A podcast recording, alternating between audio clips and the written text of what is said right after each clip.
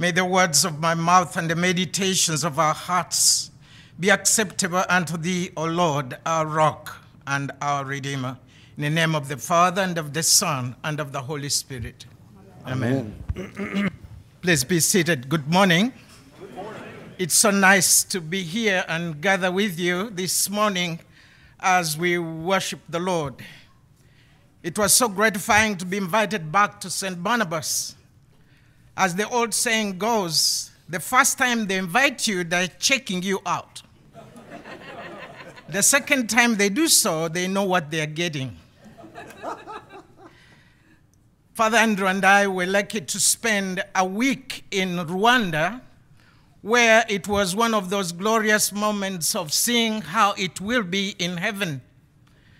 Not only did we make that bold statement you all have read about, we also had opportunity to mix together in worship with people of different races and cultures coming together because of Jesus.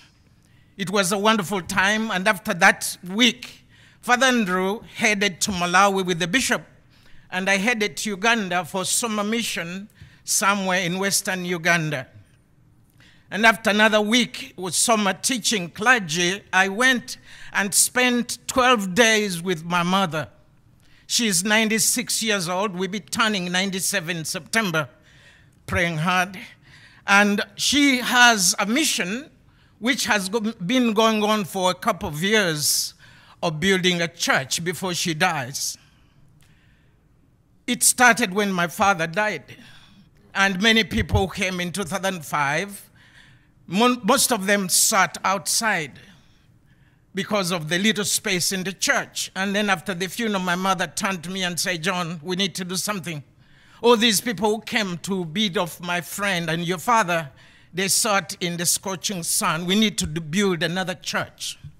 So she started a campaign, raising, uh, doing uh, whatever kinds of uh, fundraising, selling bananas on the street by her house and re- giving lemonade to people, buying, selling lemonade. Other people joined the cause and they have now done most of the construction. The church is built, it's roofed, and uh, now they're doing the inside. When I was there, they were raising money for tiling the floor, and all the people were seated on the ground. You solve one problem, you create another. We have a big church, but there are no pews. And then as I was leaving, my mother told me, John, go back and tell your friends. Thank them for what they have done so far, but the work is not yet done. I had asked a couple of churches to help, and we've been doing this. So, being here and we're talking about planting a seed, I thought I would tell you that if you want to contribute in one way or the other, whether individually or St. Barnabas as a church, we are raising money for pews so that the people in my mother's church stop sitting on the ground, and the pew that seats eight people costs $200. That is a commercial. After that, uh, actually, just this past week, this the other week, not this recent one, I was in England. I had gone, I had been invited to preach at an ordination service for two Ugandans plus a couple of others. It was my first time in England to stay. The other time I just went through, but this time I stayed for a week. And finally, during my stay, I came to understand what your people call you have an accent. Those people talk funny. I was like, they don't know how to speak English. To many, if most of us, we always have these perceptions about other people until you get to experience them. And so when, whenever I come to St. Barnabas, I get into that Pauline praise when he is talking, you know, Paul, you've read him a lot about him. He rarely praised people unless you're really, really good. And he writes this wonderful letter to the church in Philippi, telling them how good they have been. And when I come to St. Barnabas, knowing the things you do in your community, how wonderful you pamper your priests and how you love each other. I want to speak like Paul. I have heard the great things at St. Barnabas, and I praise God for you every day because of your witness in your neighborhood. But the work of God is not done when we praise each other, it just gets started. Many of us have read the parable of the sower many times. Some of us can even regurgitate it without even reading the text. It was one of those Sunday school stories and parables like the Good Samaritan, which we learnt and taught around. Most of Jesus' teaching was situational. When he was among the people who thrived on, on the agricultural economy, he taught using the language of agriculture. When he was with fishermen, he used the fishing language. When he was with lawyers, he used the legal language.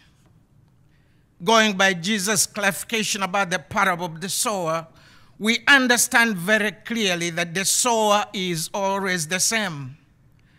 The same seed is sown onto the soil. It is the soil that makes difference in determining the results and how much fruit is produced. In short, the parable is about the believer's relationship with Christ. This is crucial because without him we cannot bear fruit. In the parable of the sower, the seed that fell on the good soil came up and yielded crop a hundred times more than was sown. The parable held up before Jesus' hearers a mirror for them to see where they stood in relation to God, in relation to Jesus Christ. And it does the same to us this morning. So, which soil describes you best? Which soil do you want to be in? Today, I would like to use Jesus' language of farming to focus on how it relates to our living in our faith. And I've categorized these in different headings. The first heading is about sowing.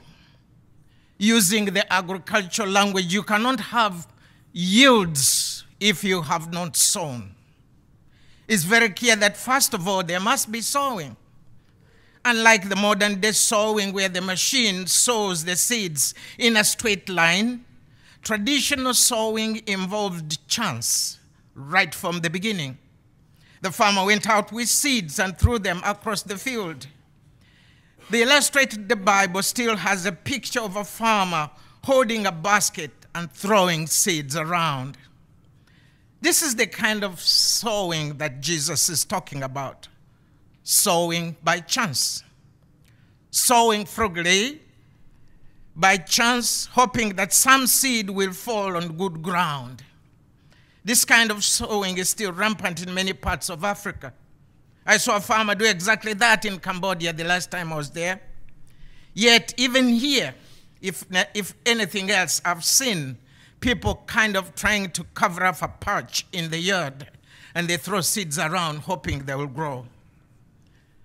This kind of sowing is unscientific. And by our standards, it is an inefficient way, an inefficient way of getting the job done. A lot of seed is wasted. Some seeds fall on the ground and can't take root. Others fall on the pathway. They get stepped on. Other seeds get eaten by birds. Some of these seeds get taken over by weed and grass only a small percentage of the seed sown actually grows and bears fruit. Simply put, it is sowing by chance. In the context of this parable, sowing is what we do when we offer ourselves to be in Jesus' class as his students. We offer ourselves unto him so that he sows in us the seeds of righteousness, of faith, of love Sowing is what we do when we speak wisdom to our children, our friends, our neighbors, even strangers on the bus, in the mall, while hiking, or wherever life takes us on our daily errands. In this context, inviting others to church is a form of sowing. You know, many people have given up many things, including sowing. I hear statements like, What's the use of teaching children sound values and good manners when 90% of what you say seems to go in one ear, one ear and goes out through the other? How many times a day do you, do you parents ask this question? What's the use of giving charities when so much is spent on unappreciative and undeserving folks? Ever wonder about that? Some of the most cynical people I know are those who've been burned by trying and failing to help someone down and out. People ask all the time, What's the use of sharing my faith with a neighbor after daring to do so thousands of times so far, and he has never even dared to come with me to church? Think about this parable in relation to our Christian faith. Thousands of people heard and saw Jesus of Nazareth, but only a handful came to believe that he was the Son of God. On the day of Pentecost, thousands witnessed the descent of the Holy Spirit. Most of them were never heard of again. Consider this also over the centuries, thousands and thousands of men and women have studied the scripture but only a portion have really believed what they read. Should we stop because the response is not equal to the enthusiasm we put in? Certainly not. Ours is to plant. God, it's God's to make grow. Sowing is what we do. It's God to make the results. That's exactly what we read in the first reading we read when he was talking about the word of God that will not return to you empty. Do something and leave the rest to the Lord. Then, after we have planted, there is growing. The second aspect of the farmer's language is growth. An indecisive sinner is a person who hears the word without fully submitting to its authority. Remember the seed that fell among the thorns? It actually grew for a season before it was overpowered by thorn bushes.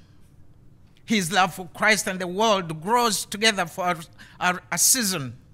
In the end, however, the love for the world crowns over the love for Christ. Should we therefore stop preaching? Certainly not. We sow the seed, we ask God to make it grow. In our times, our motives for being followers of Christ must be correct and genuine. We must not be like some of the 5,000 who followed Jesus because they were only interested in satisfying their flesh for temporary desires. How do we know whether or not we are following Jesus for the wrong reason? By being inspired by cheap things. Following Jesus for the right reason will lead to some kind of growth, however small. You plant the seed, you let God grow the seed. Those small baby steps must not only be cherished and acknowledged, they must be watered. Therefore, the third category of our learning about the sower is watering. In agriculture language, watering is a constant replenishment and care expended towards what has been planted. New plants need constant watering in order to, for them to take root. As Christians, we must always offer ourselves to being watered in order to grow. This involves spending time in prayer, gathering together for worship, feeding from the real source. Reading the Word of God is a common form of watering practiced by numerous Christians. Simply put, without regular and intentional watering, there won't be meaningful growth, whether it is in the farmer's sphere of influence or in our spiritual realm. Although normal life often seeks vacation times away from everything, there is no vacation for our spiritual life. Jesus demands that we pray without ceasing. Prayer being the means by which we, are, we stay tuned and anchored into Christ. Using today's cell phone language, praying is the means by which we ensure that we never lose the signal. Jesus is the tower from whom such a signal comes, and prayer is the means by which the connection is ensured. Sadly, too, in farmers' language, as Christians, there is trimming. Trimming is the inevitable practice to ensure good results. Not only does the farmer trim off some of the limbs to ensure better fruition, but even as Christians, we must trim off some of our selfish tendencies in order to stay focused and dis- not distracted. As Christians, there must be things we drop off in order to stay anchored and focused on growth in Christ. These may include lifestyles, words we otherwise fancy using in our conversation. I've been to many settings where somebody throws a dirty word, then he turns around and says, Oh, Father, excuse me. Those are some of the things we shouldn't say, not only because the priests are not there, but because they are not right. Sometimes we tend to anchor ourselves in Christ, but refuse to trim some of the things that are going around us. A church that allows to come as you are and stay as you are, and therefore not trimming, finds itself in trouble because people start wondering what is the use of going to church if I'm going to stay the same and no challenge against me. Trimming, therefore, is inevitable, a process required in good farming. It is also equally important in our spiritual life. As we are considering this farming language, we are also supposed to know that we must bear fruit. The fourth category of our farming language around the parable of the sower. Just like a farmer whose intention in planting seeds is expecting reproduction and increase in the produce. When we become Christians, we do not choose so for we do not choose so for the mere selfish intention of just hanging out. Fruit bearing is an expectation from all who have chosen Christ as their Lord and Savior. Fruit here may mean simple things like showing change in the before and after. It change in lifestyle, in demeanor, in your activeness in church. In the Christian realm, bearing fruit revolves around the works of righteousness, the external manifestation of a transformed life. Remember, works are not the root of salvation, but the fruit of it. Each of you has so many hours a day to do something good for the Lord and in the Lord's name if we use them rightly, we would certainly bear fruit. It's not about the quantity of fruit you bear, it is some fruit that we must bear. The arch enemy of bearing fruit is the devil. Like the sun choking the seeds which dared grow on the wayside in our parable, Satan has the power to take away seeds that we plant. Those that are not rooted and anchored in Christ, the devil sways and hinders from professing their faith. The devil may hinder us from bearing fruit by focusing on our worldly things. Here, our Lord is warning us that a worldly focus can choke the word of, the, of a person's life. And he gives us two examples of what worldly focus looks like the worries of the life and the deceitfulness around wealth. Finally, there is harvest. Just like a good farmer expects harvest, a Christian walk must always be mindful of the harvest. Harvest does not happen in this lifetime, unfortunately. It is expected at the last day. I tell people all the time that I do not want to spend time in church, especially this much time I've been in church, and miss all the fun and the worldly people seem to enjoy, and then come to the pearl gates and I end up being sent away because I was not faithful.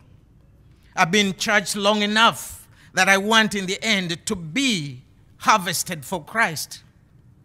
Or people who dare walk the Christian faith must always be mindful of the final harvest.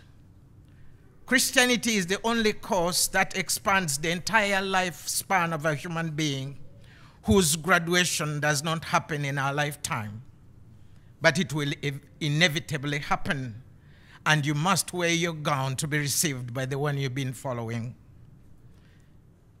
Sowers like the parable, sowers like us, living in Jesus' vineyard. After, after all, we were reminded a couple of weeks ago that the harvest is plentiful, but the laborers are few.